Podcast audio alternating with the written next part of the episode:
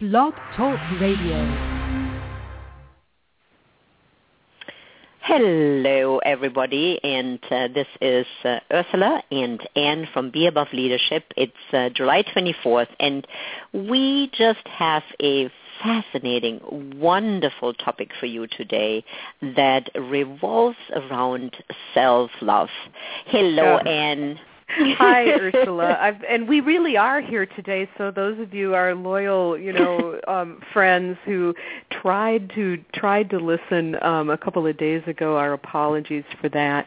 Great example of self-love because the truth was I massively screwed it all up. Ursula was on a plane, handed it over to me. I really didn't pay attention or have any idea really how to do it, and you know, got on there and nothing was working. And so, you know, another great great, wonderful opportunity to um, bring self-love to failure, um, which I think is actually apropos. And one of the things that one of the titles, the title of this program is "Why is it critical to consciousness?" So yeah, we'll talk really about love that, and I um, want to really quickly build on the uh, general screw up of uh, you know t- on of, of Tuesday. Um, you are absolutely right. It really was self-love. Uh, it was also for me because uh, although you were, you know, sort of in charge of this, but I never give, gave you the correct instructions or actually told you I made these huge assumptions. But what was interesting, yeah, like of course Anne knows there is a screen. No, of course she doesn't know if I unless I tell you. So it was that was kind of funny. And what I really realized in view of this call, how much forgiveness forgiveness, self-forgiveness mm. uh, plays in this whole um, in this whole context of uh, self-love. So I'm going to. Um, um, I know we've we've got a couple of callers here uh, on the line today. So I was thinking that we're just going to um, have everybody be on mute for a little bit, and then I'll yeah. unmute, and then we can have a conversation. How is that? That that sounds great. We're we're going to just talk a little bit, and then I think we'll open it up for for questions um, yes. and comments a little bit further into the show. So if you've got a question, just write it down, and you know we'll maybe what we'll do is unmute people one at a time and and let you yes. ask a question. So we'd love to have that. We'd love to have more have some interaction. That'd be great. So mm-hmm. let's talk about this. It's a um, you know, there's some brain stuff too. I think that, you know, I think about, boy, I'm not even sure where to enter in this conversation because it's so cool. Let me start here. Um, we were in a class recently and uh, somebody was talking about research that they'd read that um, uh, research or maybe it was an interview with the Dalai Lama who was saying, you know, Westerners find um, mm-hmm. self-compassion very hard. And why is that? And so Ursula and I have been pondering from a brain perspective, it seems to be easier often for us to have compassion for, you know, if our clients come in with, with some problem or our, you know, family, our friends, our dear friends, that we can activate empathy and compassion and say to them, don't, oh, sweetheart, you did the best you can. Don't be so hard on yourself. Like that. Whereas mm-hmm. for us, when we screw up, boy, it's like get out the whip. Mhm. Yep. Absolutely, I, I I I hear that all the time, and I mean I do it as well. You know, it's like, oh yeah, I feel I feel for this person that you know did that, and then when when I do it, it's like, oh, you were so stupid, Ursula. right. You were you you know, and we're um it's sort of like we we're afraid to we're afraid to be nice to ourselves or it's almost like we're we're a little afraid this animal will get out of control. Whereas what I can see is that the more we can really honestly forgive ourselves, and we want to talk about in this program, we want to talk about the difference between self-compassion and self-esteem because it's an mm. important difference. We are not talking about narcissism or rolling over people or thinking you're the most important person in the world. That's really a different quality, and we'll talk about that a little later. Between that and actually just being kind to yourself. You know, for me, when I completely, for both of us, I guess on Tuesday, when you know we both felt a little bad about screwing it up, and I had people on Facebook saying, "I can't hear you. Where are you?" And I'm thinking, "Oh, you know, great disappointment." And um, you know, it can trigger some of this biochemical response of stress, of adrenaline mm-hmm. and stress mm-hmm. and mm-hmm. and actually can even send as we've talked about in other calls can send our higher brain um, a little off what we say offline when our bodies get flooded and flooded with adrenaline and our higher brain gets flooded with adrenaline it doesn't think as well so for me, the ability to have compassion and say to myself, you know what? You didn't do it on purpose. You did the best mm-hmm. you could.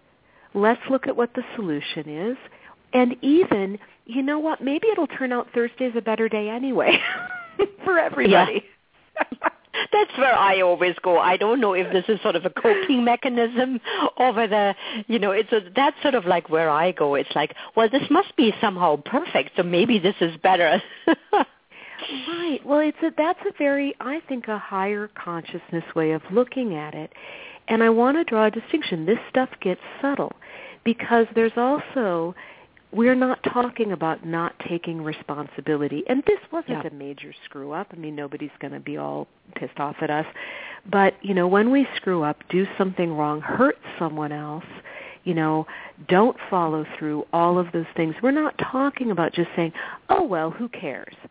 There's mm-hmm. a way of, in self-compassion, I think actually taking responsibility, but also being gentle with ourselves. So what do you make well, of that, Ursula? What do you want to yeah, say about I? I just wanted to say that um, I think self-compassion versus uh, the more, you know, what we at Be Above would call below the line um, uh, state of, uh, you know, self-focus, self-esteem, whatever you want to call it. I think it includes us and other people it's an yeah, inclusive nice. so it's having it's having compassion for myself it's having compassion also for the people that are you know trying to get on the call and can't i it, it's compassion for you who you know you had to hold this responsibility and then you're sort of powerless because you don't have the right instructions and it includes uh, includes myself. Yeah. Um, I I want to. can I, I can I just add something? Can you? Yeah, sure, hold absolutely. On I want to I want to. I love what I just love what you're saying, and I want to add something to it. That I started having an image a few years ago. I used to have this image of compassion as being something that flowed out in front of me from my heart. Like mm. this is this mm. energy coming from my heart coming to you. And a few years ago it hit me that it actually needed to come out the back, come out from my heart toward the back surround me and go to others, like a mm-hmm. heart, you know, yes. like wings, yep. like angel wings or something. Because when I just send it out from my heart in front of me, I don't include myself. So it's just yes, what you were up, saying. Yeah, absolutely. It's uh, really um, uh, to to be a little biblical here. It's uh, um, you know, please uh, do.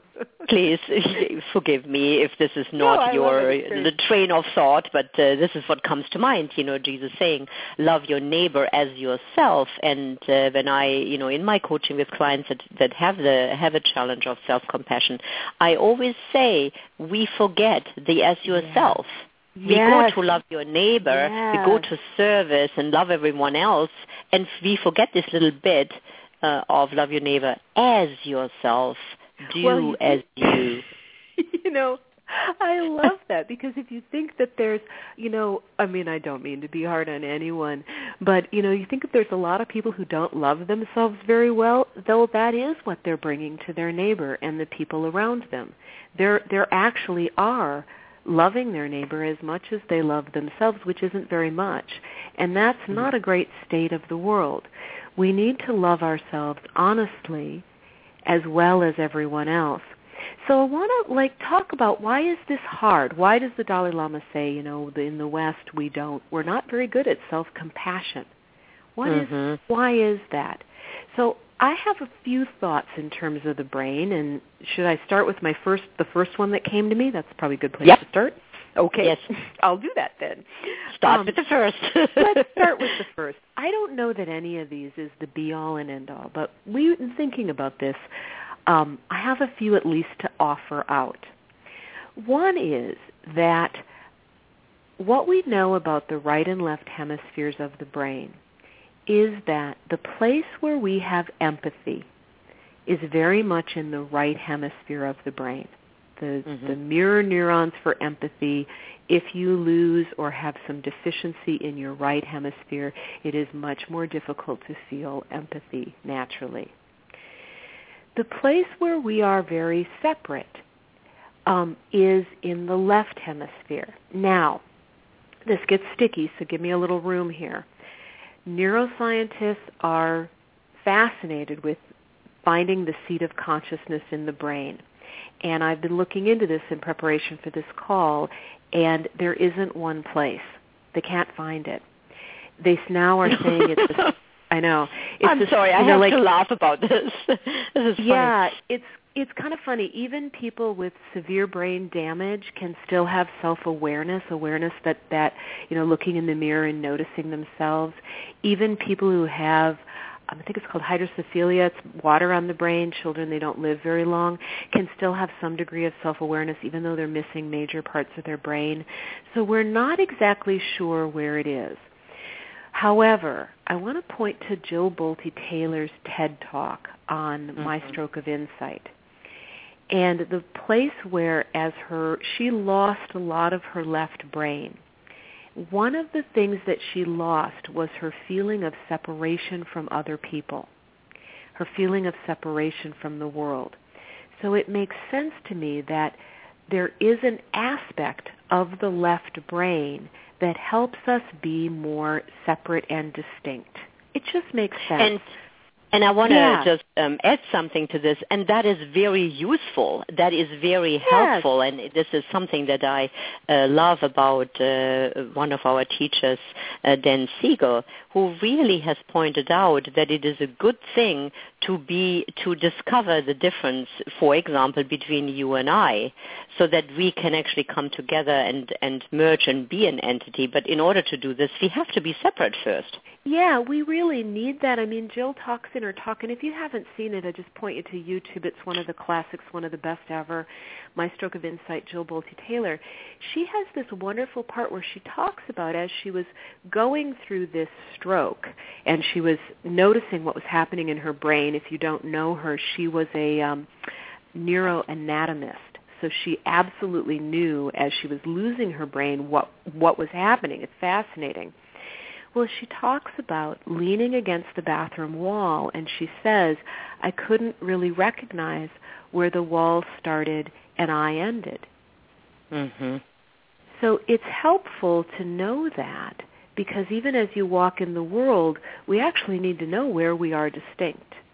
Mm-hmm. So mm-hmm. we know we're distinct. We know we're individual. In the West, we're very individual. We're less collective than in the East. We are some people would say um, one of our teachers, Iain McGilchrist, would certainly say this is the this is the problem is that we have elevated um, the left hemisphere to kind of godlike status. This, mm-hmm. you know, who we are being very distinct and very different in the individual in the West. Well, if we're so good at that, um, it's it's in most people more difficult to have both hemispheres of the brain as fully activated at the same time. So we go to this individual state, and the part of us that has empathy sort of goes, and it's like being on a teeter-totter. The individual mm-hmm. awareness goes up, and the empathy goes down. They're different parts of the brain. Right, and I, I what really, um, what really, what makes me uh, so let me i'm really really cool what you're saying and there's so many thoughts in my head i don't know where to start. Um, which brain which side of the brain are they on? I don't know they're everywhere. Um, what i'm wanting to say is that this separation or this this this identity with self which is both good and and bad what it really makes me think is of of the um, of this concept of self esteem that we pointed out earlier on. Yeah. we are trying to differentiate ourselves in that state from being better than other people while in with self-love and self-compassion as we said earlier it is a little different we know where our love is but it does include other people yeah really really good good um point.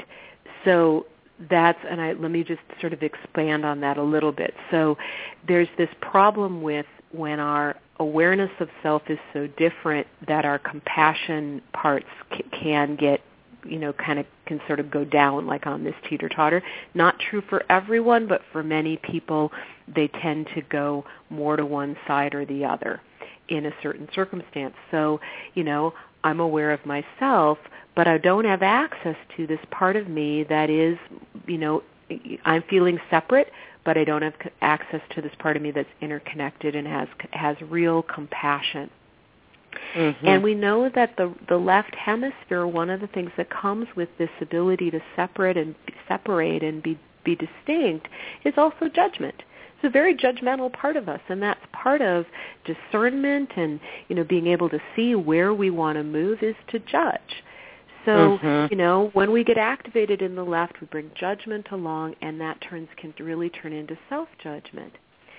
So, self-esteem as as distinct from self-compassion. And um, I, I hate to, I don't want to make self-esteem bad, but the research shows that sometimes self-esteem can actually make people less connected to other people. And this was the problem with the self-esteem movement of kind of the 80s and 90s, where we wanted all the kids to feel really good about themselves. Mm-hmm. Well, what can happen there not always, but what can happen there, the risk is that you actually activate in the seven levels language the field of frustration, which includes a lot of pride and ego. Mm-hmm. And, and, we, was, and we yeah, go ahead. Yeah, sorry. I just wanted to, um, for our listeners, uh, t- two things. For those of you that just have uh, dialed in, we are going to um, open it up for questions in just a little bit. So um, just hang on and write down your questions, and we'll we'll come to that. Which of course made me totally forget forgot what I wanted to say. Okay. So just well, keep going; it'll about, come back. yeah, I'll keep going with where I was going, and then we'll see if it comes back. We're talking about um, act. Oh, activating the field of pride. So if you're not familiar with all of the seven levels, you can go on beaboveleadership.com about us, and there's some links to the seven levels, and you can see the description of this field of frustration, which includes pride and ego. Um, and what happens in self-esteem is that people get locked into this place of, I feel good about myself, but what's fueling that is comparing myself to other people and putting other people down and putting myself up. Now we know from some of David Rock's work in his SCARF model, he's um, brought forth the research on status, which is the first S of his SCARF model, that when we have when we feel like our status is higher than other people, it activates dopamine. Dopamine mm-hmm. is at the, one of our happy drugs. So here I am. I've got, you know, I feel like I've got the better job, the better house, the better car, the better boyfriend, the better purse, whatever it is. I'm better than you and in fact maybe me and my friends are talking about how much better we are than you. Well, we get little dopamine hits. Mm-hmm. That's not self-compassion. That's the energetic field of frustration and pride, and it's ultimately a destructive field.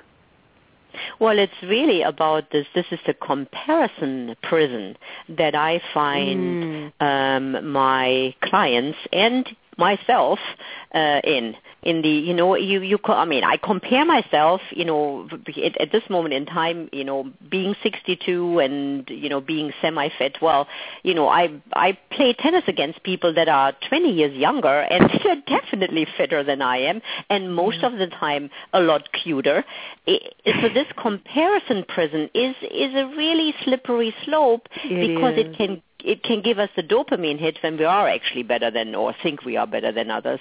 But it can also really drag us down into this area of where yeah. never anything is good enough. You know, that's a wonderful point, and there's a wonderful book by Tom Wolfe that was out a number of years ago called The Bonfire of the Vanities and the main character it's just a wonderful example of the comparison prison that's so well said ursula um and in it i the image one of the images that sticks with me is the main character you know lives in new york he's a stock trader making oodles of money well he's got this wonderful apartment but he doesn't have the kind of apartment where the elevator opens into the apartment. He has to walk down the hall and it just eats eats away at him. If he were really successful, he knows he would have the kind of apartment where the elevator opened into the apartment. And so no matter how high up you go, there's always someone who's higher and you can mm. stay trapped in this in this prison and you know the bile just sort of eats away at you and if you want a great description of that go read the bonfire of the vanities because it really shows you how you know man locked in you get and hopeless mm. you can get in mm. that mm. great yes. example so, you know, when I'm thinking about self-love, I think this is part of the problem is that, you know, the place where we hold love and compassion is different than the place where we think of ourselves um, or where we seem to be more aware of ourselves. I think is just really a, you know, one of the challenges with the whole thing. Um, mm-hmm. We also know, I think another issue around this is that the brain has a negativity bias. Yeah, I just wanted to mention that to you and say, you know, what what about that? Um, and uh, that uh, makes complete sense to me. Well, you know, this is again, this is research by um, oh gosh, what's his name? Rick Hanson. Help me out here. Rick. Rick Hanson. oh yeah. gosh, he just like completely went out of my brain. Rick Hanson, who wrote The Buddha's Brain, and you can Google negativity bias and you'll probably see his. But he has a wonderful saying in that he says, the brain is Teflon for positive experiences, Velcro for negative ones. Yeah.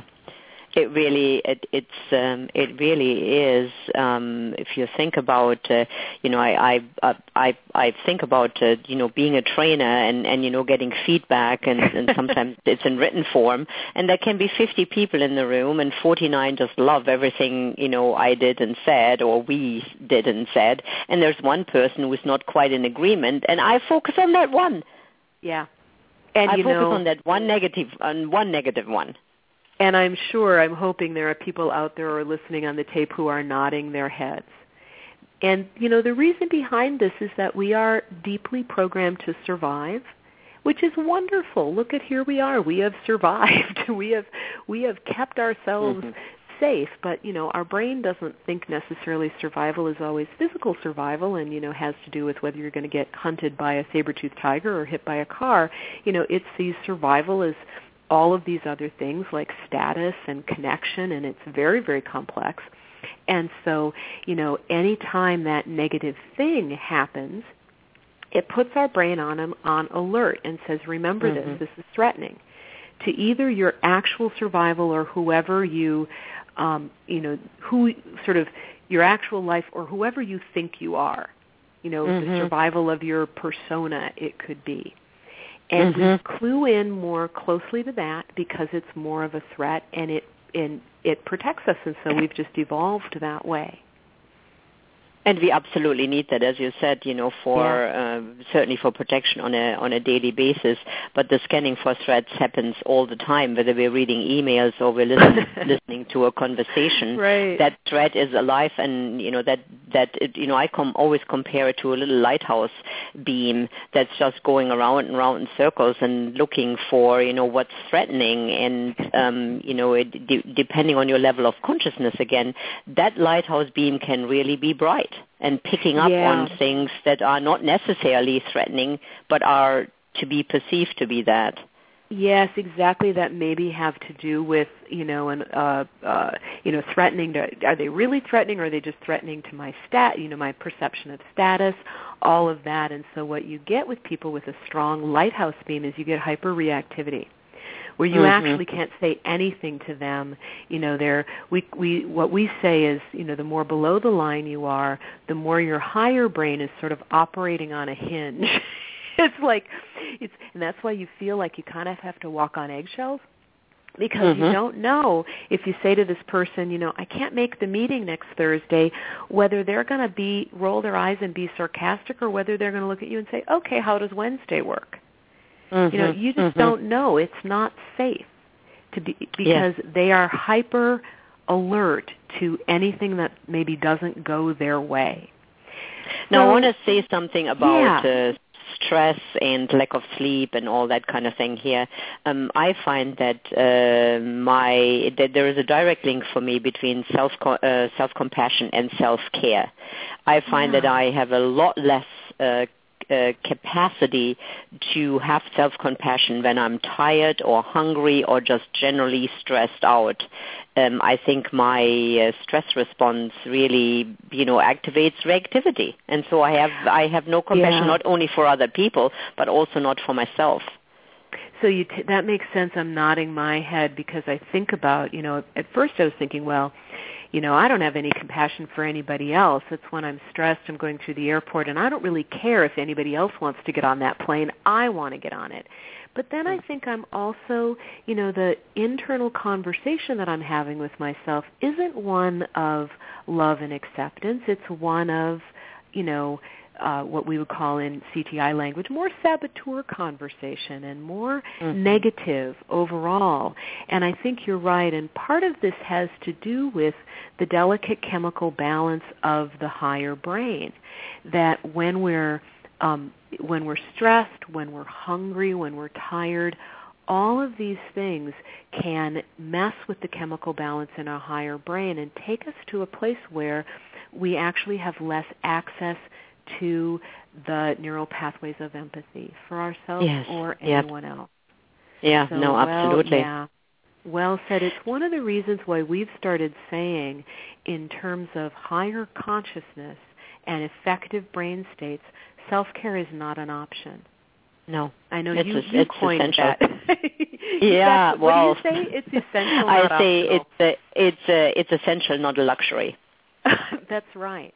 Even Yeah. the massage, getting your nails done, um, you know, going for a walk, uh, t- journaling, all of these things that we that sometimes we think I'll do that when I've got everything else under control. They're actually essential to helping us stay in the most productive, best brain state, which Yes. includes Yep. the ability to be compassionate for ourselves. Yes. Yeah, absolutely. Well, Shall I'm we, um, wondering- yeah, I'm just thinking. Shall, let's shall see if there's- Yeah, Yep. if there's anybody, so go ahead and if you want to be on the host line, just press 1 and we'll just unmute one of you and see what you've got to say about all of this. Yes. So go ahead Yep. and press 1. And, And, we we'll have, uh, I have in. unmuted. Okay. Hi, who do we have? Hello. Who's who's joining us on the call here, on the show here? Hmm. Well, maybe maybe, maybe there maybe there are no maybe there are no questions. Maybe is there is there someone who's pressed one trying to come in? I don't know how to manage this, Ursula. No, actually, um, I actually think that um, they don't necessarily need to press one. They can just stay Oh, on the line, just- and I have a I have a hold um, and I have a mute and unmute uh, button Okay. here on the screen. So anyway, just chime in uh, once you've figured out how to unmute yourself and Okay. say hello, and um, you know let us know what you're thinking and what your questions are. We keep going until until you figured it out. Sounds good. Well, you know, here's here is one of the things that I think is is a is a question. It's a question I would have. We've talked a lot about this. So, and uh, hopefully everyone's, you know, recognizing themselves and some of their own difficulties. Ursula, how have you developed more self-compassion and what's the connection you see between that and your maybe state of effectiveness or consciousness? That's a great question. Um, it's uh, it really has been a process, um, it, and it has been a pro- process over years. You know, coming from uh, the German uh, culture, it's not been easy for me to um, really put myself first, and that is really what I began to see. It was just sort of like I think ten years ago when uh, when I, I woke up one morning and I realized that I couldn't work, possibly work any harder than I Mm. did, and my internal internal dialogue dialogue of saying you got to do more, you got to do more Mm. was just downright ridiculous. um, and so I, so I started to really ponder, you know, what what would it be like to make myself a priority, and um, and I did in small ways began to really look at um, you know what did I need for uh, for my best self to be, to be present and to show up, uh, to be rested, to have fun, um, to do things in a in a way that really um, aligned with what was most important to me. So I looked at all those things and over time really put some structures into place that really that really support that. Um, and having my own business and working from home and being a coach was one of them. It was one of those decisions. Um, I came uh, from one of my many many jobs that I had in the last 20 years was uh, real estate. And real estate is really a, a business where you're on call 24/7. It doesn't matter whether it's Christmas Eve or it's a birthday party or you're just tired. Uh, when that pager rings and that phone rings, you better answer it, Yeah. and you know you'll you'll be on high alert. And I noticed and realized that it had really had a huge impact on my life, and I didn't want to do it that way anymore. So, you know, it it it really was mainly connected to taking care of myself and um, looking at ways to give my body, my mind, my soul, and my heart what it what it wanted. Mm. Oh, that's beautiful. And I really love how you started this out saying that it, it goes against your culture and your training. Yeah, it was, and you know, from uh, from a you know upbringing, my uh, my parents, my dad particularly, goodness gracious, was he a hard worker.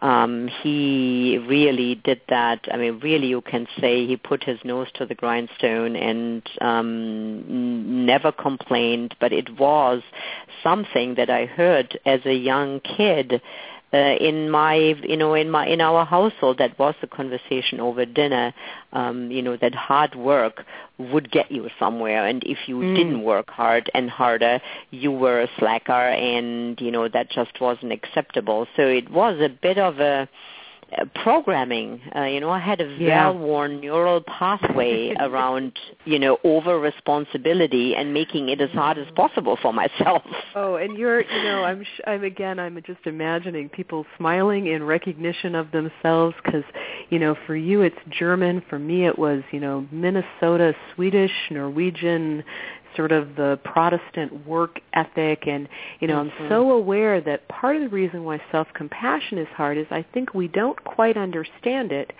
and it it it you know, looking at it from certain perspectives can feel self-indulgent. Yes. And we're not talking about that. I think maybe there's, you know, there's lots of those self words that I just want to rehabilitate, like self-centered. well, you know, think about it: centered in yourself, giving centered, because if Mm. you're centered in yourself, you can then give so much to other people, as well as receive from them. So if I can't say to myself, and many people we've we've done this work in workshops, and you know it's a really hard thing I think for many people to say honestly to themselves, "I love you." But if I can't say to myself, "I love you," whatever anybody else says, "I love you" to me, it's going to come up against a bit of a barrier in my Mhm. brain that says, well, okay, maybe you love me, or, all right, but you know, I'm really not lovable. So Well, and then there is this whole thing about condition. If we if we don't bring to ourselves this uh, self care, self love, and I love that you say reha- rehabilitate self. It's really beautiful um, because there's uh, some huge judgments around uh, you know self, the center of self, self love, self compassion. We really don't have. I mean, I'm, I I think about it as a well. If I don't give to myself, this well eventually will be totally depleted, and I have been there. I Yeah. have I have been given, giving, giving, giving to family and clients and husband and parents and friends and home and dog and God knows what else, um, until there was nothing left, and I became so resentful that it had a huge negative impact on my relationship and also on my health. Yeah, and I think that's really well said because if then we're wanting to give to other people, but we've become so depleted, and this is actually you know, we can map this process out in the brain. When we give and give and give, don't take care of ourselves, put ourselves, you know, sort of the leaders eat last kind of view. Um, you know, and, and certainly moms in many cultures feed everyone else first, run around, do everything for everybody else, and then if there's a scrap left in time or, you know, whatever at the end of the day, maybe I'll give it to myself, but there's always going to be a, a bigger demand, whether it's job, you know, clients, spouse, kids, etc. So there's nothing left to give me. Well, what that what physically is happening is you're just increasing the stress level and the stress chemicals in your brain. And we've got another podcast around the Goldilocks of the brain where we really talk about this mechanism. And it's a wonderful, you know, if you want to understand that further, just go into our archives um, or look on my um, blog, which is uh, yourcoachingbrain.wordpress.com. There's a, a blog post, just search for Goldilocks, and we talk about that there. Well, so what happens is we get overloaded by stress, the stress of trying to do everything for everybody else without those kind of recalibrating times that we need for ourselves. And then we lose that we we diminish in our ability to inhibit some of our reactive behavior. Mm-hmm. We um, diminish in empathy. We diminish in memory. And so we become profoundly less effective and less pleasant to be around as we're yes, trying to give to yeah. everybody else yeah, absolutely. Um, a client of mine actually, and, and you know, of course, as soon as we uh, had uh, this topic on uh, the Blog Talk Radio, all my all my clients are showing up with something similar. And of one of my clients asked a really, really, really good question. She said, "So, tell me, what's the difference between, you know, or not so much what's the difference, but she says, what what about the duty?" The duty that you have mm. to your family, mm. the duty that mm. you know she has elderly parents, mm. and Mm. uh, you know there's lots of stuff going on in that arena. She's you know, and she's a mother of a teenage daughter, and she's a, she works full time, etc., etc. So she's got plenty on her plate, and she she really said, I I I feel this sense of duty, but I also know that I'm not. I do it. I do it because I have to, and I you know I there is resentment um, well, I was just going to say, even there. that even that word makes me feel mm-hmm. like I'm carrying a load of bricks. And there's a wonderful poem by Rumi, a wonderful line in a poem where um, that I think about all the time. And he says, "If you're not fully with us, you're doing terrible harm." Mm-hmm. And for me, yeah, I love that. speaks to this really speaks to this place of duty. And I think about there's another classic teaching story where the um, the new acolyte goes into the monastery, monastery, the Zen monastery, and and um, wants to help and you know says you know oh, I'll, I'll wash the dishes and the the um guru the says the head monk says no you don't know how to wash the dishes. You can't. He says, no, I wash dishes. I can wash the dishes. I'm doing them everywhere. No, because you don't know how to be present and wash the dishes. You actually need to study here for a while before you are allowed to wash the dishes. Wow. And I, you know, when I've, if you've ever had anybody do something for you, when mm-hmm. out of love, mm-hmm. you know, think about. Everybody, just take a minute now, if you're listening to this, and think about a time where you needed help and somebody did it for you out of pure love. And I, you know, I think about my um, ex-boyfriend who I still love dearly, wonderful human being, and I broke my arm. And um and I was staying with him and his attitude through the whole thing was, you know, whatever I asked, he would say to me, "Yes, my love." You know, "Can you bring me something to eat?" "Of course, my love." And it was this enormous gift. I felt nurtured not just by, you know, having somebody help me get dressed because I needed it at the time, but because of the way he did it, fed my mm-hmm. heart. Yes. And yeah. so think about that and then think about when you have asked someone to do something and they've done it for you but they didn't really want to. Can you do you have an yeah. example of that, Ursula?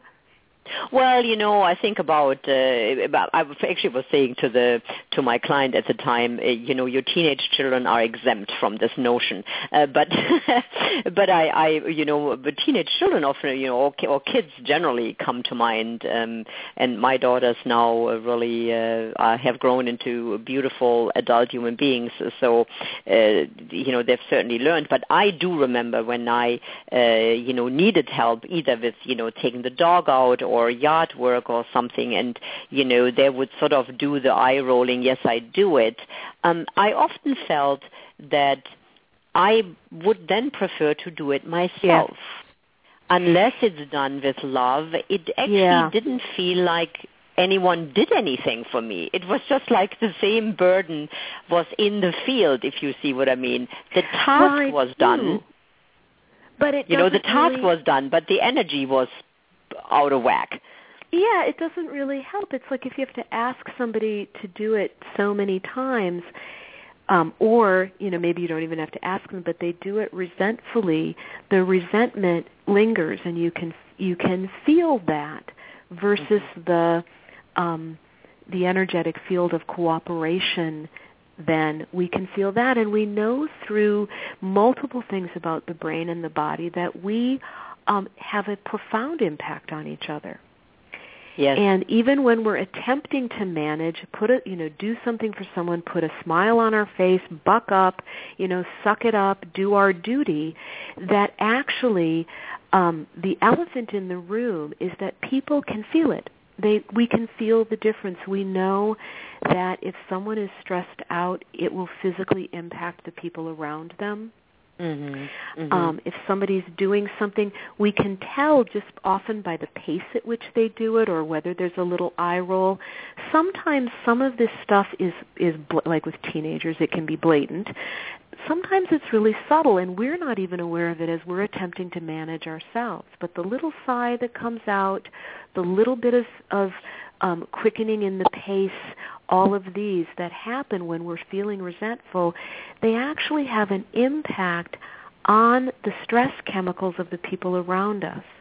So we yeah, because be carrying, we can feel, we yeah, can we can pick up, we can pick Absolutely. up, we can pick up. Our bodies actually pick up on that, um, and will have the same um, stress responses uh, as the person that's uh, sort of generating it. So when I think about duty and all of that, and I know so many people, and I don't, you know, presume to have the answer for anyone given their situation, so please forgive me. Um, but I think about, uh, well, I th- I'll, I'll tell, I'll say something honest here, as opposed to everything else. when I'm looking for, I'm looking for myself. You're funny yeah, well, you know, but I was thinking about um I was talking to a friend and they were telling me that they had, you know, spent their they had, you know, taken 6 months to help their mother die and I said, you know, wow, you must have been really close and this friend said, "No, not particularly and it was really hard and I was very stressed out." And I said, "I couldn't do that for my mother. I couldn't have done that for my mother." And this friend, you know, sort of looked at me and said, "How can you say that? You know, she gave birth to you. You like you just have to." And I said, "Well, I couldn't without being resentful and I wouldn't have wanted to bring that energy. Now here's the difference. I could do it for my father because I'm much more present to, at least at the time, my level of consciousness, my own level of awareness, more present to the love, the care, the reciprocity there, um, where if I chose to do that, I could do it wholeheartedly but I was aware I wouldn't have and I and my mother did die and she was in hospice and I was not the one who could have taken her into my home and helped her because it would not have been um it would not have been a good way for her to die. The way that she did was better given my capacity at that time yeah. No, this better. is a this this is a really really good point, and um, you know my client and I we had a conversation. I said, well, I've I I have sort of trained myself um, into I either do it wholeheartedly and from love, even the things that are hard. So I want to make the distinction. There are definitely things that we do that's, not, I mean, there, there are things that I do that are not fun necessarily yes. on the outside. You know, when my dad died two years ago, like I was in Germany, like how often, like five times oh in five gosh. months, and back and you know, forth. I yeah. back and forth, and I left my husband, you know, at our very cherished Christmas celebration time on his own and all that. So th- th- that was not easy. However, it was easy because Mm. I decided that it was going to be easy. I decided that I would do it from love. I decided that no matter what would happen, I would have fun. I would make it fun, and I would do it from a from a place of loving service, not Mm. from uh, not from resentment. So I think there are things that we that we Well, have to I- do. Yes, yeah, and I go want, ahead. I want to say something about that because, you know, as probably everybody knows, you and I are basically, you know, inseparable, even though we live in different parts of the parts of the country. um, what I remember about that time, and so it's not just the impact on your mom and the impact on your dad, and I know that you had some beautiful moments at the end with him out of this loving space. But what you brought to everyone around you, and we were leading and teaching, and you were somehow managing to do this all through choice. You, you, there was no, even though your dad was dying, your mother was like needed an operation on a brain tumor at the same Yes, time. Wasn't yep, there all yep, of at the- that? and Yeah, yeah, they were both in like- the hospital at the same time. and I think your dog might have been like, you know, dying too. You know, your dog that's not, you know, is might have been having its liver problems. I don't remember, but what I do know is that um, it's not just our impact on those people, on mom and dad, but your impact on our participants, your impact on me. You were drama free. You had Mhm. stories. You had sometimes things you wanted me to witness, but you were not living in this cavalcade of intense drama that was surrounding you like um Pigpen's dust ball, if you remember from Charlie Brown. You just Mhm. you weren't because you were in choice. hmm And Yes, you kept and- looking at what can I choose? Yeah. And that I think is really, um, uh, really is a is a is a really really good point that I was really trying to share um, with my client uh, yesterday. It's like, yeah, there are things that we that that is, if you want to use the word duty, that is that, but we get to choose from which energy we do this. So I want to uh, just check in with our listeners again, and um, you know, you are all on unmute. So if you have any questions, comments, um, please feel free to speak. This is um, this is a moment where we where we would love to hear from you. Hi, this is Cynthia. Can you hear me? Yes, thank you, Cynthia. Cynthia. Yeah. Good to see you. Good to hear you. So, Well, questions, I've comments. trying to- Yes, well, this is so um, perfectly timed uh, right now for me, um, and I'm just I'm really curious about when you get activated, when you get triggered, in the moment. What what can you do to shift it? Because that all that happens and then you know the your your brain gets flooded, your your body gets the stress chemicals, and you need to go forward. And you want to come back to being present. So, can you say a few things about what what can help you in the moment with that shift? Great Yeah, question. Yeah, it's a really great question because you're you're talking about, you know, coming back to center where, you know, then maybe some self-compassion is possible and it's harder in the moment where you just feel like, "Oh my gosh, I screwed up. This is awful." like that. Um, well, what we know is that if you can take a moment and actually, well, first of all, breathing. I mean, this is sort of some of these are these. This is not earth-shattering any of it, but it's um, linked to research, so maybe that's helpful. If you simply do the deep, deep breathing, a couple of things. One is that you insert oxygen molecules into your system, into your biochemistry, and they help displace some of the adrenaline and cortisol. Also, if you breathe in and breathe out longer than your Mhm. in breath, make your out breath longer, that um, sig- that uh, triggers the parasympathetic nervous system, which is part of our calming down point, um, because we don't do that unless we're safe. Our bodies don't naturally do that unless we're safe. So what you're doing is you're manipulating the circumstance. You're, you know, even though you might not feel safe, you may feel really, you know, at risk because you've screwed up and it's going to, you know, damage something, etc. All of that just breathing out longer will help you biochemically start to calm down. The other The point other- is oh go Yeah, ahead. go ahead. No, Ursula. No, no, go. no, no, you no, go. no. You go. You.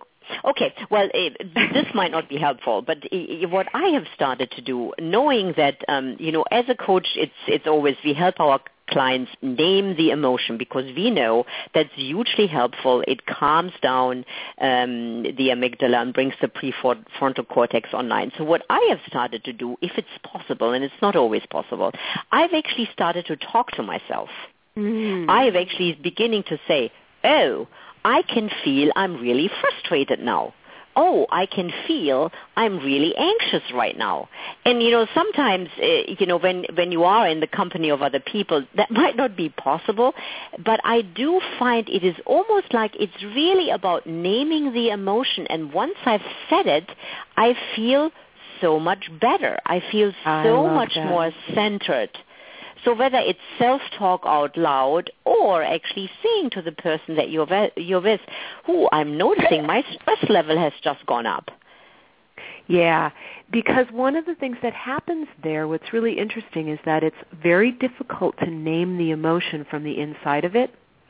So if you're saying, I'm feeling frustrated, you have to be in a place, you have to at least to some small degree be more in your observer mind, which is your higher brain, and not your, your amygdala just sort of knows, but your higher brain need, needs to participate in the conversation in order to name it. And when the higher brain gets activated, um, and I'll talk a little bit more about the other things that activate it, but that releases a chemical that calms down adrenaline and cortisol. It's a chemical called GABA.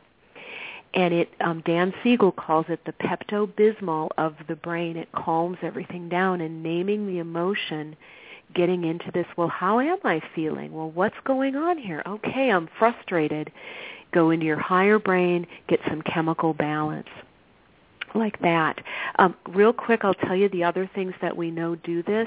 Taking a new perspective, um, focusing on your values, or doing a moment or two of mindfulness will all get you into the higher brain as well and release GABA.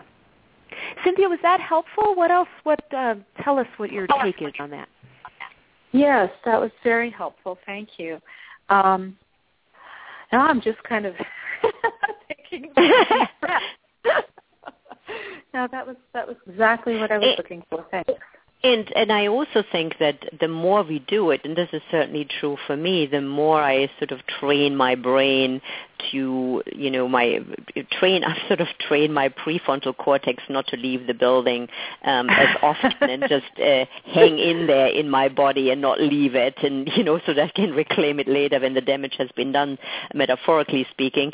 Um, the more I do this, I'm really noticing this, particularly in the last two years. Uh, uh, during which Anne and I have really created this neuroscience program, and I know so much more about the the brain that I really am noticing that the my my r- reaction and choice gap, the gap between my reactive uh, personality and the the person you know that really has access to my higher brain and my higher self, that gap has really um, has shortened. That has that gap has Yeah. been narrowed. So now Yeah, it I really takes something awful. I mean, you have to really, um, excuse my French, but you have to really piss me off or something uh, so that I go away. But I usually come back really, really fast, and that is not true. Mm. That wasn't true even, you know, two years ago. And you, Anne, you know, you probably spent more time with me under stressful circumstances Yeah. than most people. Um, you know, I think that you probably can speak to that as well. Yeah. For sure, I've not- I've definitely noticed it in both of us, and I think this really speaks to the neuroplasticity, the brain's capacity to change. That when we start noticing, paying more attention, being more aware of our reactive selves, without making them wrong, without beating ourselves up more, which just adds to the stress, but really doing some things to calm down the stress. You know, I think of things like, you know, I used to I travel incessantly. I travel constantly, and I really love it. But there are times where it's just, even though it's fun, it's all just a bit too much. And I have gotten lost, you know, under the carpet somewhere. Where's, you know, time for Anne? And I will come home for a trip. And what I used to do is I'd come home for a trip. I'd have 35 urgent emails. I would have clients to coach because I was on a plane and couldn't coach them. And I'd be feeling like, oh my gosh, this business you know, I need to keep the ball rolling down the field. Well, now that I understand the brain more and have more compassion for myself, what I do now is I say, no, the first thing you have to do is be. You get some being time. You get some unproductive time because if you try to go create anything now, you're just going to make it a mess off your stress level. So let's be smart about this. And if what you if all you have energy for is to watch Netflix two nights in a row, do that. If you need to go for a walk, if you need to go shopping, get your nails done, meditate, whatever it is, that's the priority. Because if you try to push through, and I'm a high achiever and so I have had many years of pushing through, but I've only exhausted myself more. And I don't do that to myself anymore. Um, and as a result, what I've noticed is I'm more effective. I get more done overall because I'm balancing my brain. I'm making sure that it's in this balanced state by taking care of myself. Therefore, when I work, I am sharp. And when I don't work, I'm, you know, relaxing. I'm having more fun with that. So that's yeah, and it is, key there's a, there's a, uh, this client that that I was talking to, and we were working on you know duty versus service, responsibility versus joy, etc., etc. Um, the assignment for her was to write herself permission slips. Yes, I um, love that. To, to, you know, it, because I think self-love and self-care is is very often about just permission. We yes. need somebody you know, to that says, no, it's okay that you take a nap now. It's okay that you shut down your computer and you go for a walk or whatever it is.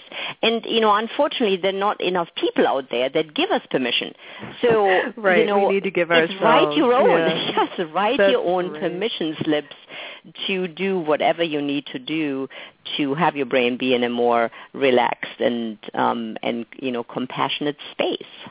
That's great. I think on that note, we will wrap up to go to top of the hour. Want to let you know a little bit about what's coming for Be Above. We have some cool stuff happening. If you want to get in and ready as a coach to dive into this amazing neuroscience and consciousness, all, you know, learning tools and techniques for doing a lot of the stuff we've been talking about today. We've got a course starting in Washington, D.C. on September 17th. It's a fast Mhm. track version. It's going to be super fun. We'll do the module one in a day and a half, and then you'll go directly into module two. So you really get a pa- powerful weekend of learning. Yeah. And then um, September 19th to 21st, we have Module 1 in California in the San Francisco area. We Yes. also have in London, England, for those of you who are listening from overseas, we have a Module 1, again, a fast track version going right into Module 2. That's October 8th through 12th. And we're going to be in Spain October 17th through 19th doing a bilingual version in Barcelona of our executive Yay. coaching Yay. program. Yay, Yay. yay, yay. That will be So very, very fun. Yeah, we're excited about that. Everything is up on the website except Barcelona. If you're interested in that, send me an email directly. I need to get the link with um, the the host group in Yep, Spain. and the website is uh, beaboveleadership.com. You'll find all the information there. Thank you, Anne. Please. Thank you, yeah, listeners. Thank you. If you have enjoyed this talk, we would love it if you would share it on social media. It'll be archived. Usually that happens within 10 or 15 minutes. You know, so go to the archives on Blog Talk, share it with your friends. Um, we love the exposure and we really appreciate you. Cynthia, thanks for coming on and playing with us today. Yeah, thanks for your questions. Thanks for listening and uh, uh, go oh. and uh, exercise self-love. yes, and the, the other thing I wanted to say is that next time we will be doing once again our very popular Ask Anne and Ursula show, and um, we don't have a date for that yet, so stay tuned. You can find out about that by checking back with Blog Talk Radio in a day or two, but I think it's time for another um, advice column of the air. Oh yeah, great. They're, one, they're one of my favorite things to do. okay. Bye everybody. Okay, Bye. Ursula. Bye bye. Take care.